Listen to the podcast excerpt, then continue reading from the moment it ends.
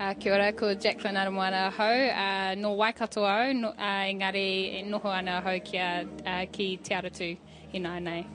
So that's up in Auckland. Yeah, up in Auckland, so West Auckland, yeah. And what do you do up in? So at the moment I'm a, a paediatric surgical registrar at Starship Hospital.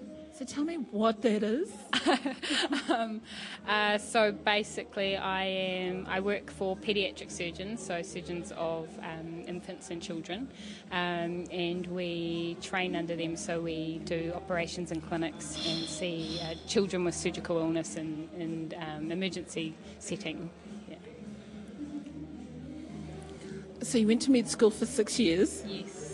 And then you specialised for. Uh, so I I went to medical school for seven years. I actually enjoyed my third year so much that I Wanted to do it had again. to do it again. Um, and then I did uh, two and a half years as a house surgeon, so um, doing um, lots of roles in different specialties. But I always wanted to be a surgeon, and now it's my first job as a kind of registrar, which is kind of the middleman between um, you know the consultant and um, the patient. Yeah. So we do lots of the leg work, um, but ultimately, you know, we work for the surgeons. And is this where you wanted to be at Starship? Um, it's actually a bit of an honour to be at Starship. It's um, it's not something that I I would ultimately like to work with adults, so adult adult surgery, but um, paediatrics is is um, quite a privilege to work in, and I had the opportunity, so I took it. What made you go into medicine? What made me go into medicine? Um, I've always been um, fascinated by things that are difficult. Um, and I found science quite difficult at secondary school, and so, you know, um, despite being told that I wasn't incredibly good at it, um, so that's the reason why I kind of stuck at it. I was, I've always been attracted to things that I felt difficult. Yeah. So which school did you go to, and did that make a difference? Uh, I went to Mangere College, um, so actually, yeah, um, I'm only the third doctor to graduate from Mangere College, and um, there was one in 1974, I think, or something like that. And then a good friend of mine, one of my best friends, um, Emma, and I were the second and third doctors in the same year. Yeah, yeah, yay. so it really doesn't matter what school you go to, Jaclyn. It doesn't. Um, my mother went to Mangere College, and so her kind of My cousins went to Mangere Did they? College. Yeah, yeah. Um, and, you know, by no means was I the smartest in the class. I definitely wasn't. And I don't even think I was kind of top five. But, um, you know, if you. I think what I always had was a belief in myself and. Um, also, an expectation from my family that I would do well in whatever I wanted to do, and I've always been quite competitive. So, um, you know, I've always been like, you know, people tell me I'm not good at science. Well, I'm going to be good at yeah, science so challenge accepted, kind of thing.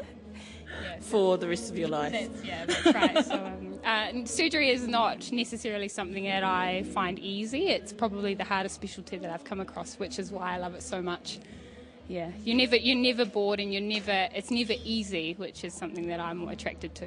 Which is why you're driving to get more Māori surgeons. Yeah, so um, Jonathan Koea, who was the first, who was the first general surgeon, Māori general surgeon, works at North Shore.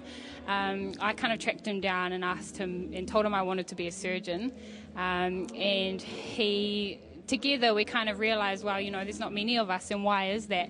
How can we make it easier for people to follow, um, you know, what he's done? Um, and um, so we set out to do this literature review about that. Yeah. And how did that go? Well, it was interesting. um, it took about a year and a half, a couple of years to get it kind of perfected. Um, and, um, you know, what we found was that all over the world, minorities and Indigenous students are struggling really to kind of um, stamp their mark on medicine uh, generally, let alone surgery, which is, you know, something even more difficult to do. Yeah. Yeah. Is that because the ground's just not particularly fertile? Yeah, that's exactly the, the reason. And, you know, the first kind of Maori doctors went into public health and policy and things, and I think it was kind of a natural progression um, to start at the policy level. Mm. I think, um, and now we're quite lucky that we have so many um, public health doctors and GPs and paediatricians to lay the foundation for us to kind of. We're a bit spoiled our generation in that we can start to think, well, maybe I can be a surgeon in these things that aren't necessarily, um, you know um, humongous kind of uh, responsibilities to change change policy and change direction of the health system. So uh, we go into these subspecialties as a very kind of privileged group, and I think um, we have a lot to be grateful for for who's come before us for that. Are you finding that this is a similar case for other Indigenous around the, around the world? Um, it's, I think we are quite progressive here in um, Aotearoa in that we have um, progressed quite a lot during the years um, and we have kind of, at the moment, we've got a 15% representation at medical school for Māori students and, uh, you know, Māori represent 15% of Aotearoa. So for once, we've hit equal par. So that's kind of the vision that we've had for a long, long time. Um, and so the struggle now is to get uh, to graduate these kids and get them into medical school. So you know, I think we're quite a way ahead of many other countries. And Australia only has one surgeon, and we've got I think about ten. So you know, we're we're very very lucky that we've had pioneers who have. I guess there would be more Native American surgeons. Um, Unfortunately, in the literature review that I conducted, there was very little evidence. Um, there's not a lot published. Um, I don't know if there is a Native American surgeon, um, and certainly not published if there is. Um, I would hope that there is, but um, definitely in the US, the evidence is that minorities really struggle, and about 30% of the population is of minority descent. But um, it's a very low representation in the Indigenous surgical workforce in, in America, unfortunately. Te Oranga is the student, um, Māori Medical Students Association, and Te Ora is kind of our parent association. Okay, so Te Oranga, the Māori Medical Students Association, just how much of a role did that play in getting you through oh, your study? It was incredible. Um, I mean, the first time we all got together, it was like we, you know, you had found your soulmates. You'd found 40 soulmates, and I never believed in that before. But um, you know, we all strive for the same goal. We're all very passionate about Māori health, and we're all very competitive scientists. um, and so we all gelled very easily. And you know, um, coming to the uh, to the Te Ora conference every year is more like coming home and kind of filling your soul up, really, to be completely honest. Um, but Te Ora is definitely. I, I don't know how I would have got through medical school without Te Ora. Yeah.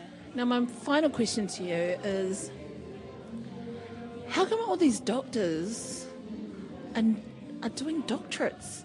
what the, yeah, that's a great doctor, question. That's a great doctor, question. Doctor. Yeah. Um, why are they doing doctorates? That the, because um, there's a gap in the scholarship, or there is no scholarship, or what? The reason I think is why people are doing uh, PhDs is because, um, you know, if you do public health, um, you can advise at a policy level. Um, but if you choose to do something like medicine or surgery, you're in the hospitals the majority of the time. But I think um, in our hearts, Māori doctors still care about policy level and we still want to change the world. So we, we, you know, we try our very best. And I think a PhD is a practical way that we can try and um, publish. And, you know, um, it's all about what evidence you have um, to affect change. And so that's the way that we kind of, um, that's a skill base that we have that we can affect change is by doing a, a PhD. Yeah. yeah, because that's easy. No. Just knocking out a what? Yeah. Another three year degree. yeah. By the time you're a doctor, you're quite well trained in that, you know, you've been doing it for six, seven, eight, nine, ten years, as you've heard. And uh, so another three years is really nothing if you think about it that way.